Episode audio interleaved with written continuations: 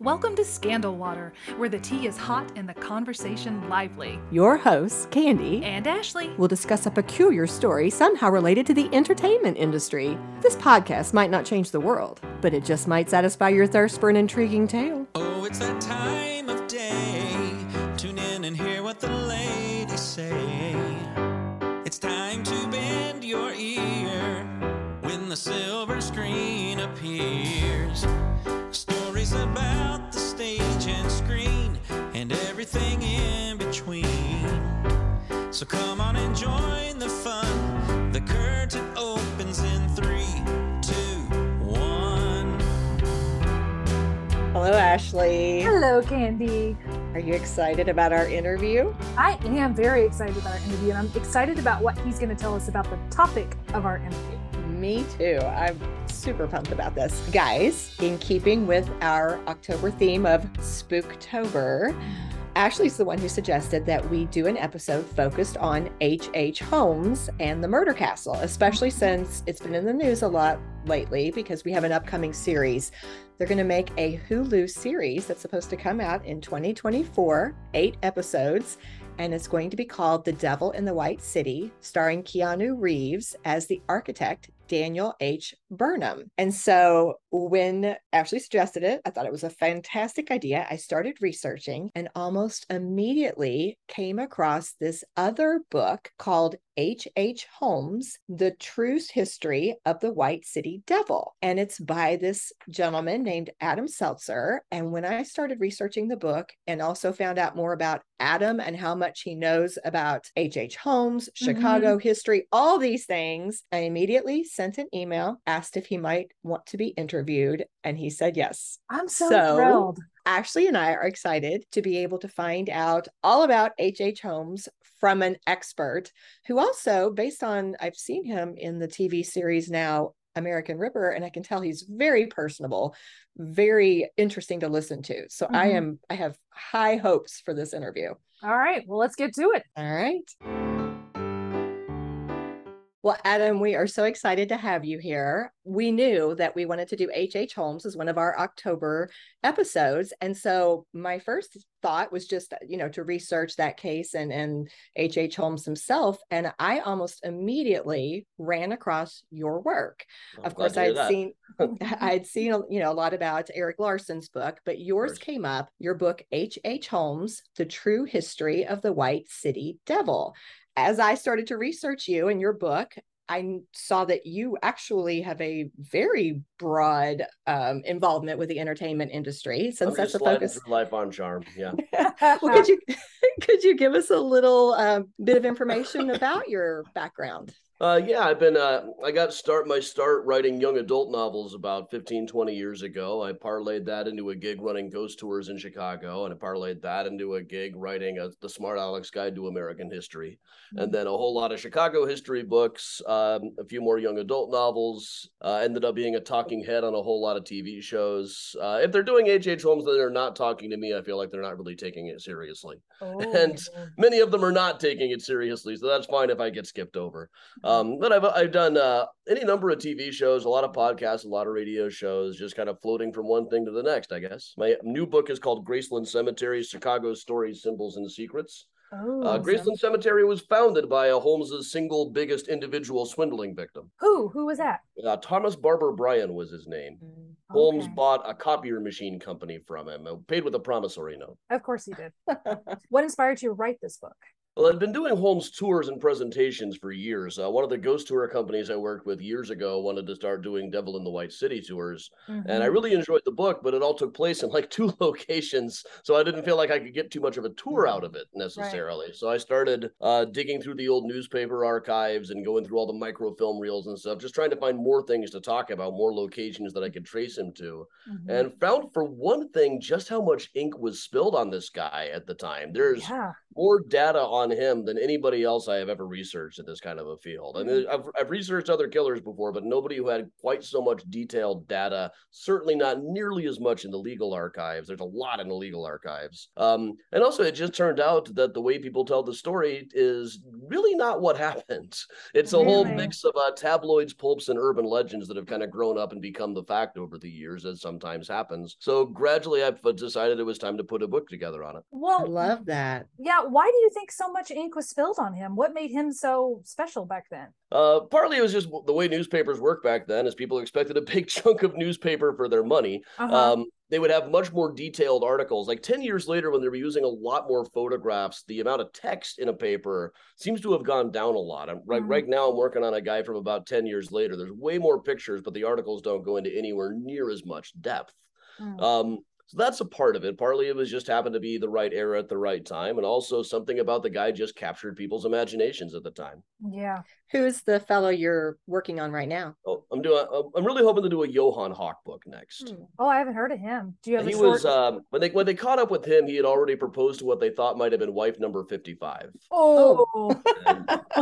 One of, it, one of his wives is buried at Graceland Cemetery. She didn't make it into the book. Uh, he, I don't think he, he didn't kill all of them. He, I, I'd say he probably killed half a dozen or so. Mm, which is still, the wives? Yeah. Mm. Well, more often he'd just marry them, get a hold of their money, and then run off. And then to leave. Gotcha. Wow. Hmm. Well, you've you've kind of touched on this a little bit already. I, that's something that I saw you were given a lot of praise for, was how incredibly well researched your book was. And you you seem to have found so many primary sources, so many documents that other people either couldn't find or didn't take the time to dig into. Um, some, some of it they could, they probably couldn't have found without being in Chicago. Mm. Um, like the stuff in the legal archives, especially. Holmes got sued a lot while he was in Chicago, but yet, without actually going into the legal archives and having them pull these things for you, I don't know how people would really be able to get them too easily. Mm-hmm. How are you able to do it? Really, you, you, there's, you don't need any special credentials or anything. You just, you just have it. to be there, but you have to put in the request. Uh, you have to find the case in their, in their microfilm index first. Uh-huh. And it's tricky with Holmes because usually he would have somebody else's name on top of the paperwork. Uh-huh. So I had to look up his mm. mother-in-law. I had to look up his various wives, his business names, his various aliases, his friends. I'm sure there are more out there that I didn't find. Mm-hmm. But from what I was able to find, there were about sixty of them. Wow. And once you put in the request, then it's a few weeks before they actually get the files, and you can only do a few at a time. Mm. So it was kind of a long process. But you had the patience to do it. Yeah, it was. It's I had. I, I I get addicted to doing these kind of things. Do you like the research? Eventually, they, they were holding me up as an example of what not to do at the archives. Like, don't give us this giant list of stuff like this, some of which we've already tried and found, failed to find before. And now they've even changed the rules. You can't get like ten things at a time anymore. Wow. Oh, is that because so, of you? Yeah, probably. So just curiosity now, how long did it take you? How long did the process take? Um, well, I've been researching it off and on for five or ten years by the time I got the book contract. Once I got wow. the book contract, they wanted the book and the Mysterious Chicago book written in three months. Oh, simultaneously. Wow. So and how was that? For A D D medication.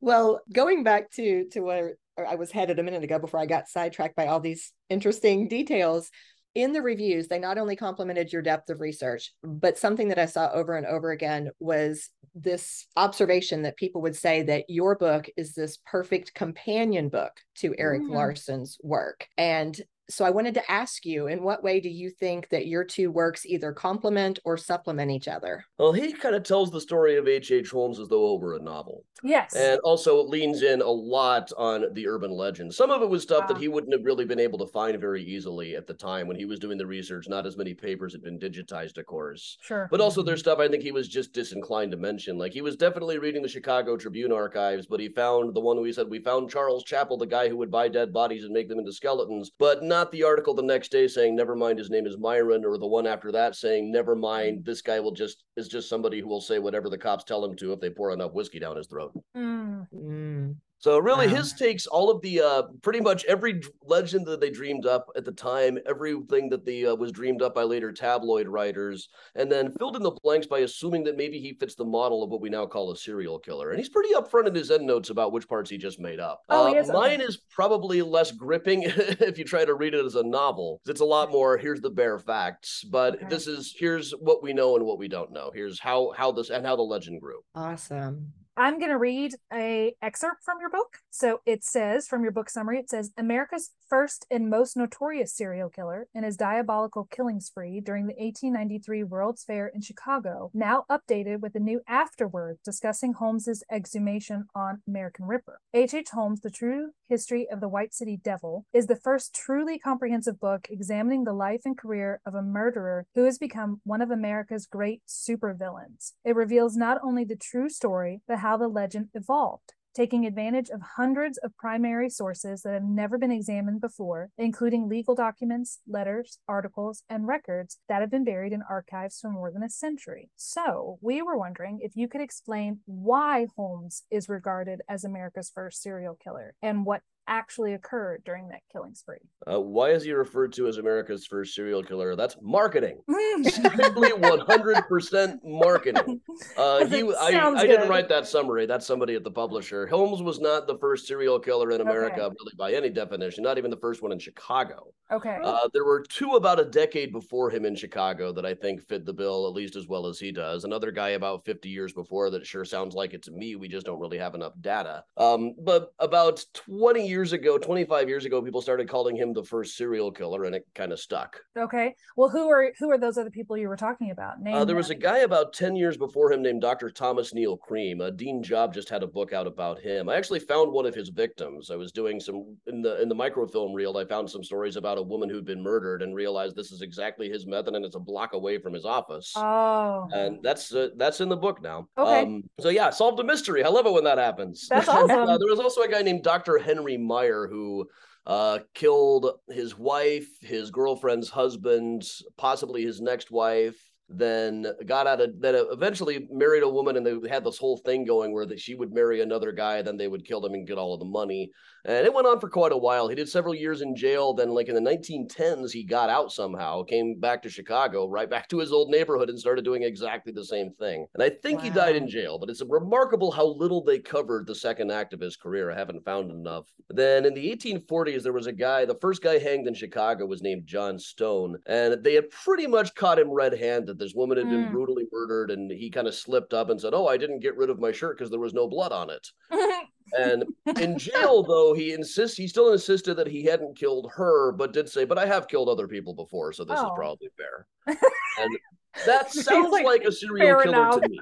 Yeah, it does. That sounds. But there's just there's just not enough data to know. So this is totally off topic, but just something that, what is up with Chicago and people murdering people all the time? Because Candy and I covered the Girls of Murder City, and it's just like, is there something in the water or what's uh, up? Really, even in, in nineteen thirty, we were ranked number forty-six for highest murder rates in cities.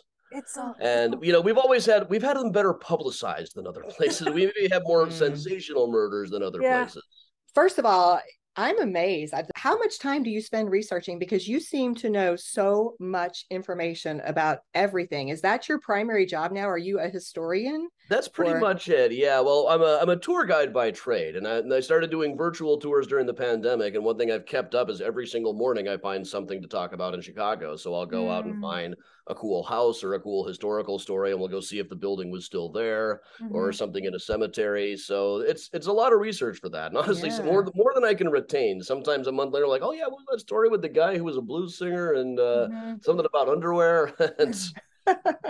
so so you're always it? investigating. Go ahead. Always, Ashley. There's always something new to research, yeah.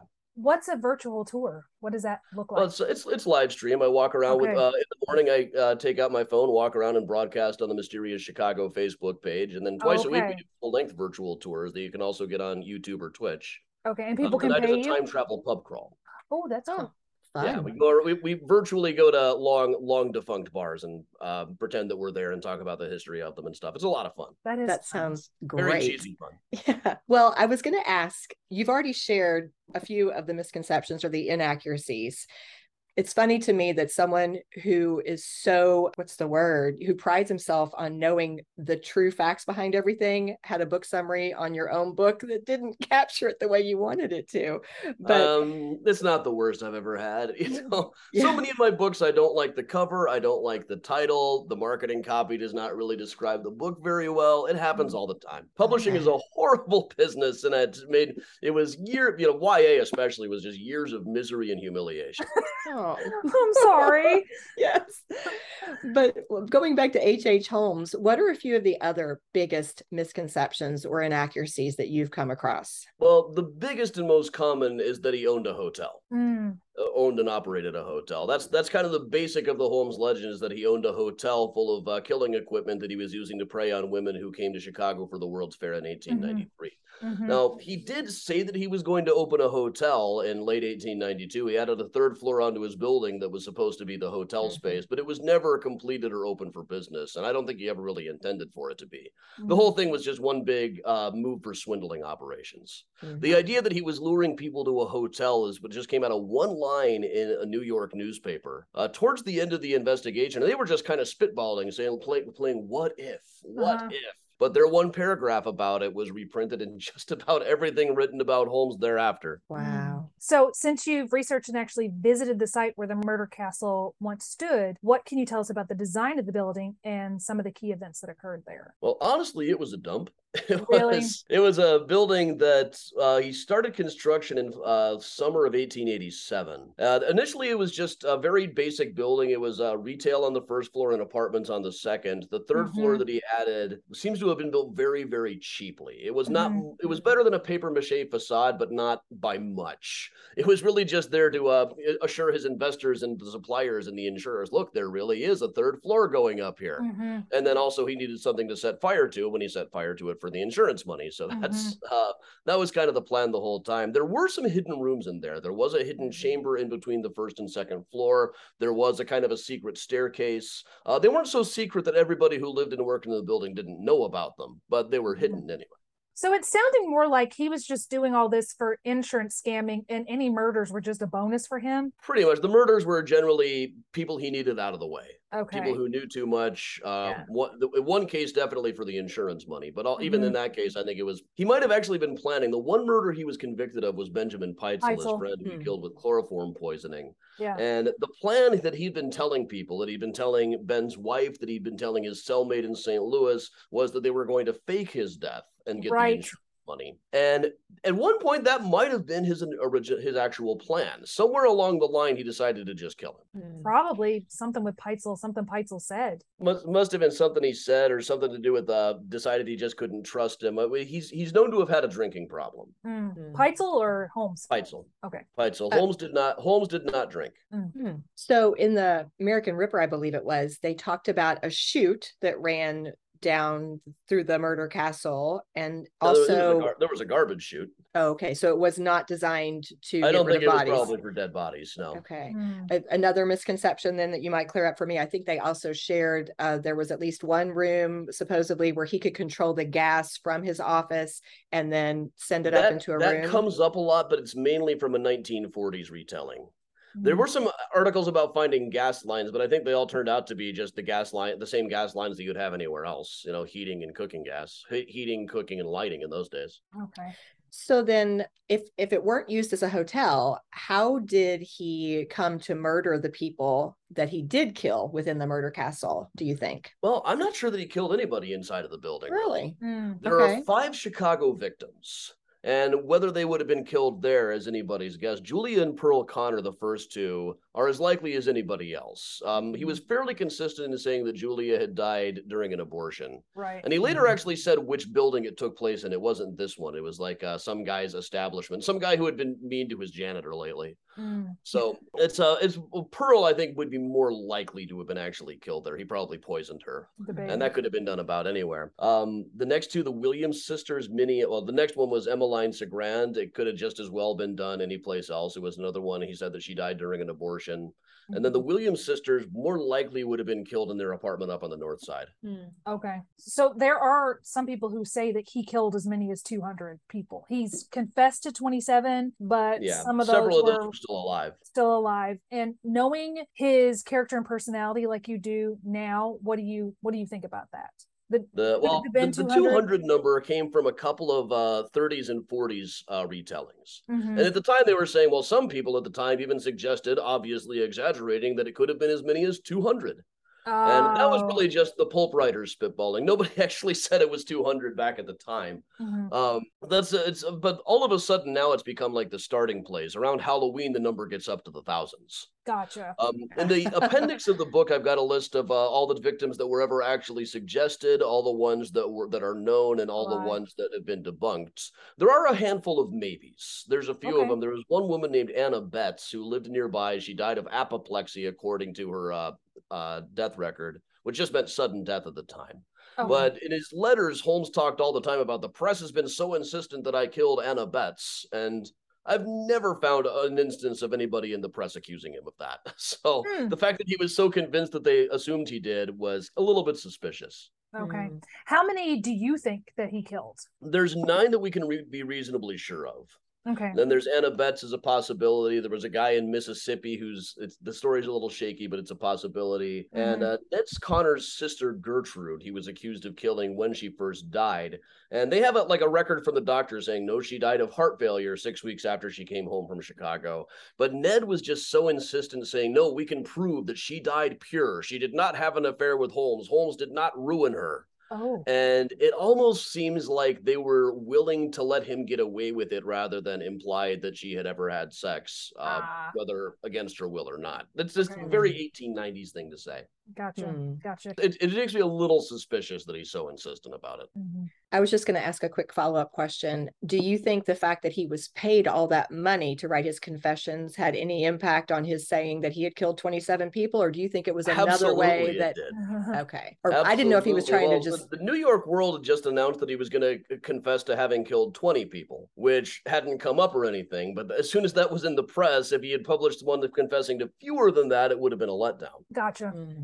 And yeah. it's entirely possible that the ones who died during an abortion, it might not have even been intentional on his part. By no account was he a good doctor. It was a dangerous operation back then. Mm-hmm. Mm-hmm. Well, having just watched American Ripper, in which you appeared several times, I think you were in four episodes, about half the is that episodes, right? Yeah. Yeah. Could you share a little bit with us about your experience on that show, and specifically about thoughts about when they ex- exhumed Holmes's body? A little spicy about that. You know, my, one of the major reasons I worked on that show was I thought they'd let me come out when they exhumed the body. They didn't. And, they didn't. And then finally I called them and said, I could, I could, you know, they said, oh, we're already here. And I said, well, I'll fly out at my own expense. They're like, oh, no, it's too late now.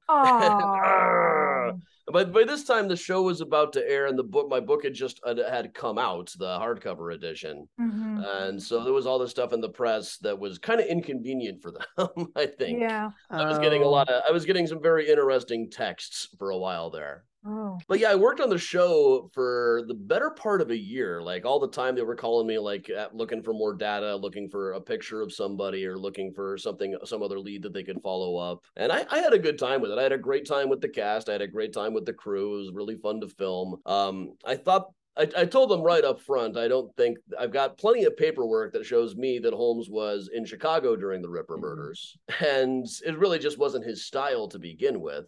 But, you know, it's, sometimes I was able to talk them off of some of the really wild stuff that they came up with. Mm-hmm. So basically, they just kind of pulled you in when you could fill in the gaps or the, the information they needed, but you didn't. You didn't agree with maybe a lot of the theories they were chasing or the information oh, not, that not might have been many, presented. No, okay. Not very many. But I had a good time working with them anyway. And yeah. some, sometimes they would like, we we, we think he must have been uh, working with this uh, this British royal who was in school with him. And I was able to find out no, that that guy was a different person of the same name who was in school with him. Mm-hmm. And managed to get them off of that trail anyway.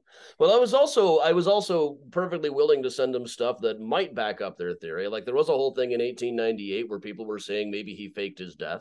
It was debunked really? immediately in yeah. eighteen ninety-eight, but I think that's the information they used to convince the judge that to to exhume the body. Ah. Well, then can I jump for just a second just to follow up on that? So in terms of the Holmes curse, then how if Of course, their theory was that he had lived, that he didn't actually die, and that he right. possibly had come back after these people. What do you think about the Holmes curse? Well, that was the thing. I was honestly surprised to find out that it was uh, at least not necessarily true, but a real story at the time, not something people made up in the seventies or something, that there was a Holmes curse. And the story was that a lot of people connected with the case were coming to no good end. They were dying, or they were getting sick, oh. or they were getting hurt. And these stories actually started well before Holmes had even been hanged. It was while he was still in jail. Hmm. A couple of weeks before his hanging, there was a whole thing in the New York World who I think was just kind of bitter about the fact that they didn't get the confession. So they made up this whole thing. And much of it doesn't really hold up to fact checking. They said that Judge Arnold had been lying uh, deathly ill in bed, but you can also look up, no, he was just at a hotel the other day hanging out in the, in the Philadelphia papers. Uh, and then some of it was like one guy lost his election to be president of the Union League. And there were people who died. There was a juryman who was electrocuted at the time. And in the years that followed up, there was like a jailer who died by suicide and things. And uh, uh, one of the doctors who did the autopsies was what died under mysterious circumstances. Uh, things like that. So that helped keep the story alive, because every time somebody connected with the case died, the stories, the papers would bring back the whole story and talk about the Holmes curse all over again. Mm. But most of the people that I would have expected, if he was going to get revenge, the people that he would have most likely gotten revenge on escaped unharmed. It was these weird side characters who right. had something bad happen to them, not the people he would have really blamed. Right.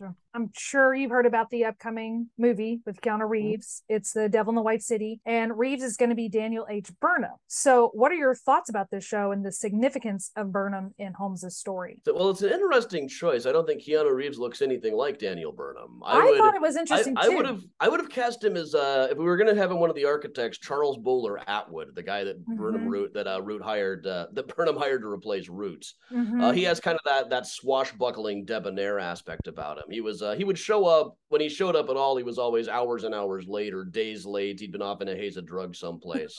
And yet he designed like half of the fair That's and crazy. Several other Burnham buildings over the next couple of years of his short life. Always w w living in mystery. A woman showed up after his death saying, oh, I'm his wife. And they said, mm-hmm. he didn't have a wife. He was a well-known club man. And no, it turned out he did. Um, oh, well, there she is. I tried to get his probate file a while ago, but it seems to be missing. I bet it was a ride. Oh, interesting. Well, in a, in a, that's, that's who I would have cast Keanu as. Uh, really... We can at least trace Holmes and Burnham to the same building. Uh, there were a couple people that Holmes did business with that had offices in the Rookery, Burnham's, uh, where, where Burnham's offices were. Uh-huh. So it's entirely possible they passed in the hall. Uh, really, the connection between them is mostly, it exists in the minds of writers. Gotcha. Okay, speaking of writers, so based on your book, who would you cast as Holmes? Who would I cast as Holmes? I was thinking about that. Um, if we could go back in time, sure. Matthew Broderick, when he was a little bit younger. Oh. He might be a little too old for it now, but I, I, at the same time, they're not necessarily going for historical accuracy. So sure. maybe still. Yeah, yeah, that's a good choice. That's a really good choice. That that's that's the first thing that comes to mind. Or John Cusack is never is seldom mm. found in a bad movie. Mm-hmm. You're right. I like him. I'd have him be maybe Frank Geyer or something, the detective. Not that they've asked me. Well, if they do ask I mean, you, you can give your opinion. Scorsese and DiCaprio are producing it. I was at the same Bob Dylan concert as them in New York a few years ago, but I, I really did try to find them afterwards. I bet. But no luck. Oh. I'm interested because the Holmes that you're painting for me is different than the Holmes I saw when I was watching American Ripper. Oh, for sure. And and the the little research that I've done, I did read Eric Larson's book many, many years ago. Um, mm-hmm. But I remember thinking it was more literary and more, as you said, kind of that broader story of the World's Fair right, than it's, necessarily, it's that, yeah. That novel writing style of historical fiction where like he stepped off the train and smelled so-and-so, and it's, yes. it's a pretty good guess. So what I would like to know is, so who was Holmes to you? Because, I, you know, the dissecting guy, the medical guy, I mean, I, you've, you've painted him as a swindler for sure, a con man, yeah. but, but who else was he to you? He was a swindler first and foremost. That was his number one thing. He was, uh, I, I consider him a very audacious swindler, not necessarily a very good one. Mm-hmm. uh, a good one wouldn't have been caught quite so often as he was. He was mm-hmm. caught a lot. He was mm-hmm. a guy who kind of got caught up in uh, something that turned out to be a lot bigger than him and allowed himself to be swept up in the current. Do you think mm-hmm. he liked getting caught? Is that part of the, the fun of it? I'm not sure. He, I think he liked staying ahead of the law a little bit. I think he mm-hmm. liked the attention for sure. Mm-hmm.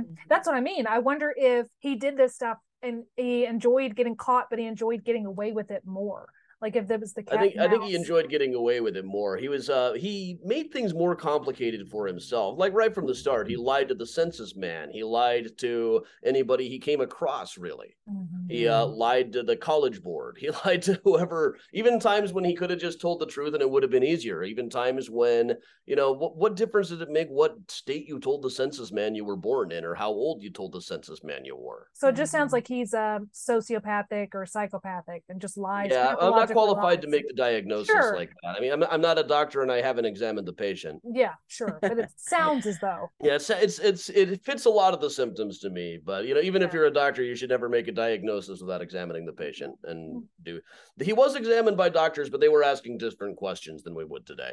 Sure.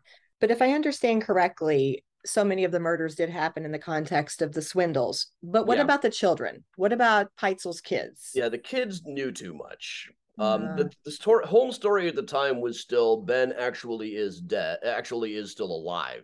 Mm-hmm. Um, he's we faked the whole thing. It's just an insurance thing. Alice knew that he was dead. Alice had helped to identify the body. She only saw the teeth, but she knew. Mm. She knew that this wasn't just some big scam, and she probably would have told her siblings about this. Mm. Okay. Okay. All right. Well, changing gears, we've already mentioned just how knowledgeable you are about all things Chicago. Just for our listeners, you have a mysterious Chicago website. Mm-hmm. You are not only the historian that we've talked about, but you've also led hundreds of these mysterious Chicago tours that have already been referenced. You've written many books, not just the newest one, Graceland Cemetery, Chicago Stories, Symbols and Secrets, but you've You've written several others as well. You have your Mysterious Chicago podcast, and then, of course, all these T V shows that, that we've referenced. So all that said, could you share with us a few other surprising or interesting stories related to Chicago that may not relate to H H. Holmes? Oh, boy. Yeah. So we mentioned Johann Hoch. I can talk about that guy forever. That's another case that was widely reported at the time, but nobody ever really put the pieces together properly. And I'm still trying to gather all of the data. There was a woman writing for the Chicago American who did as much research on it as any police officer did. Oh. Uh, she ended up accompanying a woman who uh, said that he had married and deserted her to New York after he was captured, then rode all the way back to Chicago with him on the train interviewing him. And the guy was just such a goofball for a serial killer. He looked really? like the guy on the Pringles can. And talked oh, no. like a German character on The Simpsons. They're like, oh, other women for Johann go crazy, yeah. He thought the the whole thing was a giant joke. He was uh, endlessly quotable. He's uh, a really fun guy to research, and it's a fun puzzle to put together, trying to figure out how many of these people did he actually marry and desert, how many mm-hmm. were just deserted by some other guy with a mustache. And one of the best ways to find out is really he was bad at keeping his story straight. Uh, like they would come up and say, so how, when did you marry this woman? He was, uh, that was eighteen ninety. I mean, I've never actually, but that happened over and over that he would slip up and say the wrong thing. So still working on putting all that together. I've gathered a lot of data about it. There's not quite as much on him. Uh, the story I've been doing the last, just the last week or so is every week we do a thing called Find a Grave Friday on Mysterious Chicago.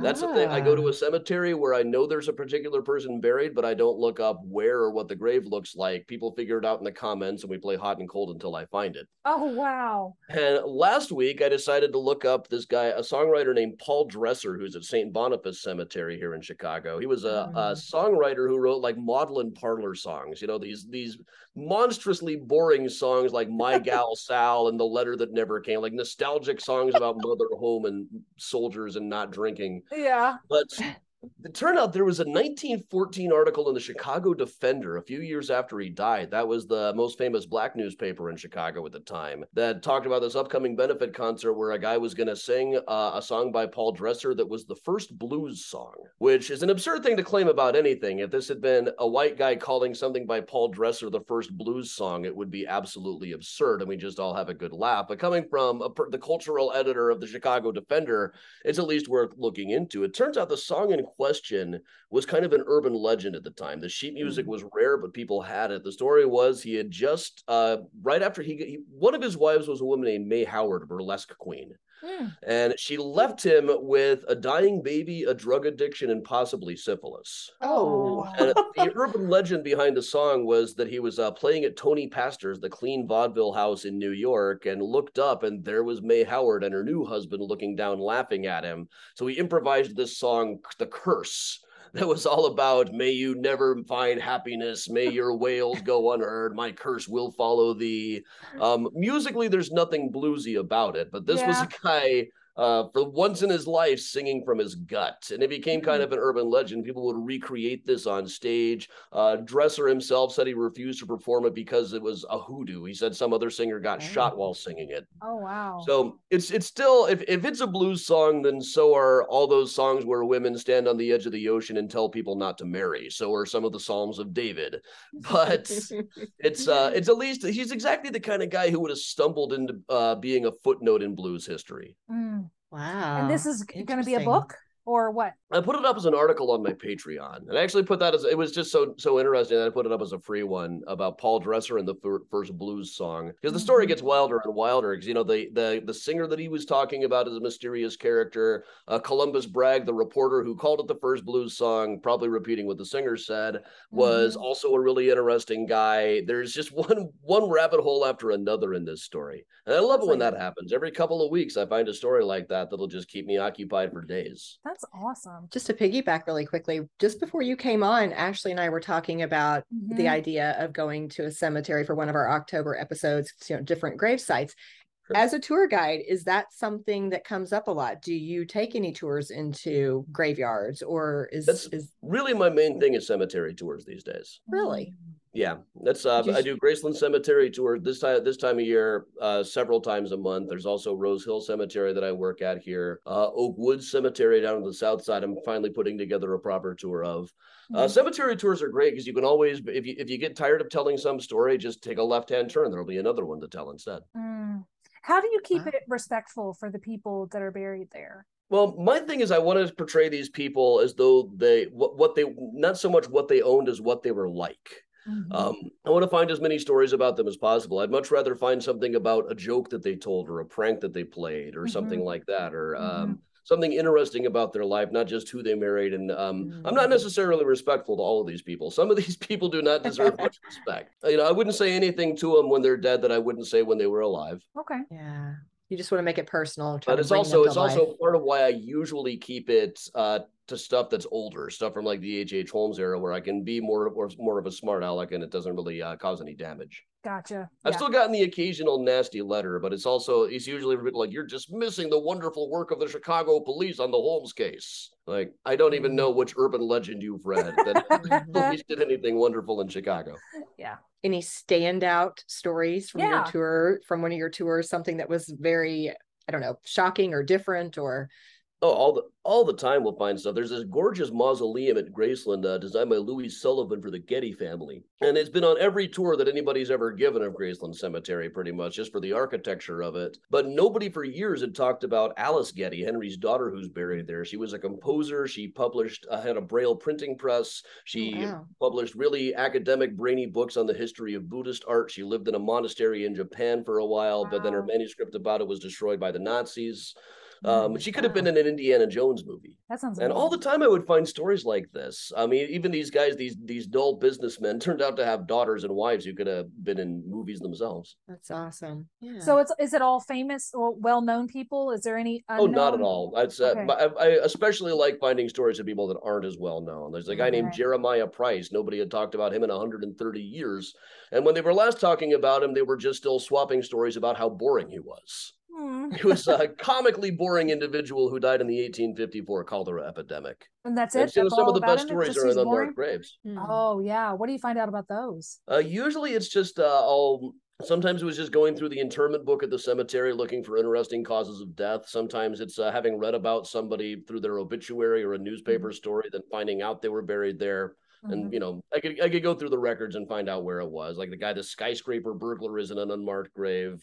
A mm. uh, guy whose uh, cause of death is given as brutality of a policeman in eighteen sixty-seven is in an unmarked grave. Uh, wow. We just got a marker for a Black Civil War soldier oh, who had good. been unmarked the whole cool. time. So uh, listening to you talk and the amount of research that you do, how do you memorize all of these facts? Is it just repeating no it over and over? It's just you have I, a photographic memory? What do you think I really is? don't know how I do it. Honestly, like a lot of the morning mini tours that I'll learn for a week or so will be out of my head a week after that. Sure. They get pushed out by whatever the new thing is.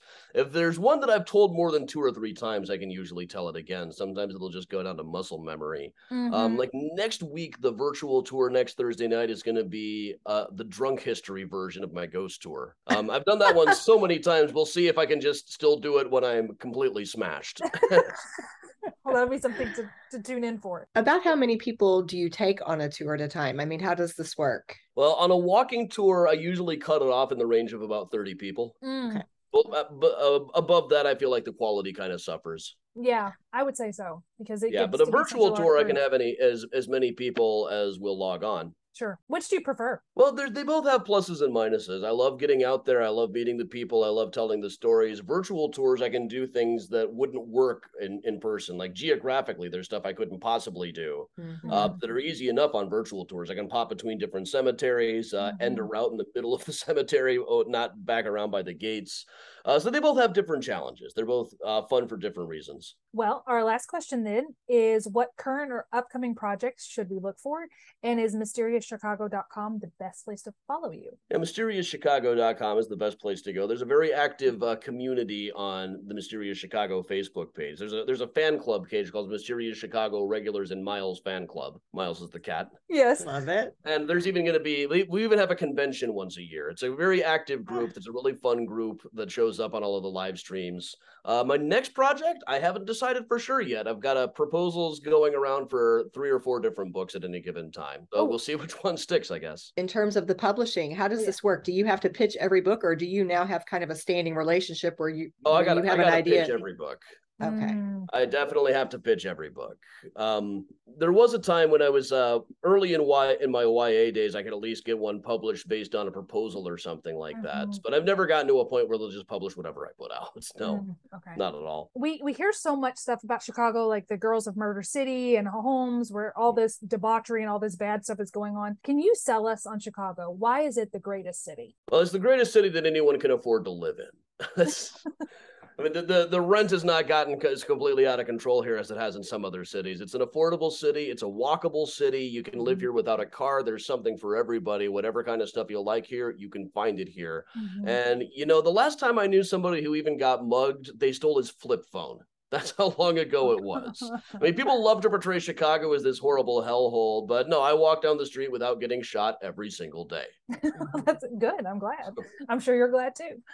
But no, it's it's a wonderful city here. My neighbors are great. My friends are great. You can just you can you can get most of what you need without leaving your neighborhood. There's a fantastic park right behind me. I'll walk through the park and there'll be nine different sports being played, some of which I don't even recognize. They're from parts of the world that I'm not familiar with. Mm-hmm. Um, it's great. This has been so fun. You're yeah. so interesting to listen to, and and we just can't thank you enough for well, for talking with us and sharing all of your your interesting stories and your knowledge. Well, thanks for thanks for having me. All right, Ashley, what do you think?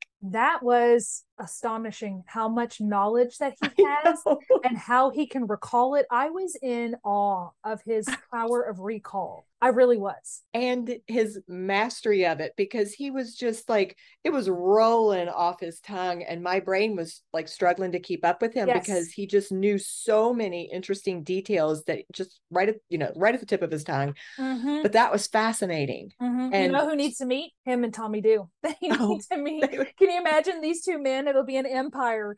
They'll take over America with their knowledge.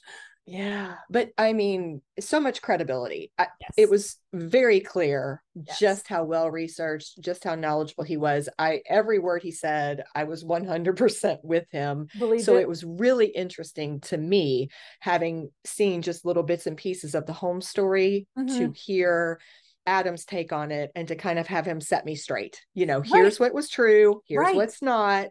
That was fascinating to me. I loved it. How did it change your mind about Holmes? What changed? Well, now I don't want to critique the American Ripper story sure, because no. I, I enjoyed it. In fact, I got caught up in, is there a possibility he could be the same man? But because it was telling a story that was designed to be suspenseful and sure. to kind of keep us, you know, hanging on to, to follow this new lead or this new theory or this new piece of evidence that had come to light.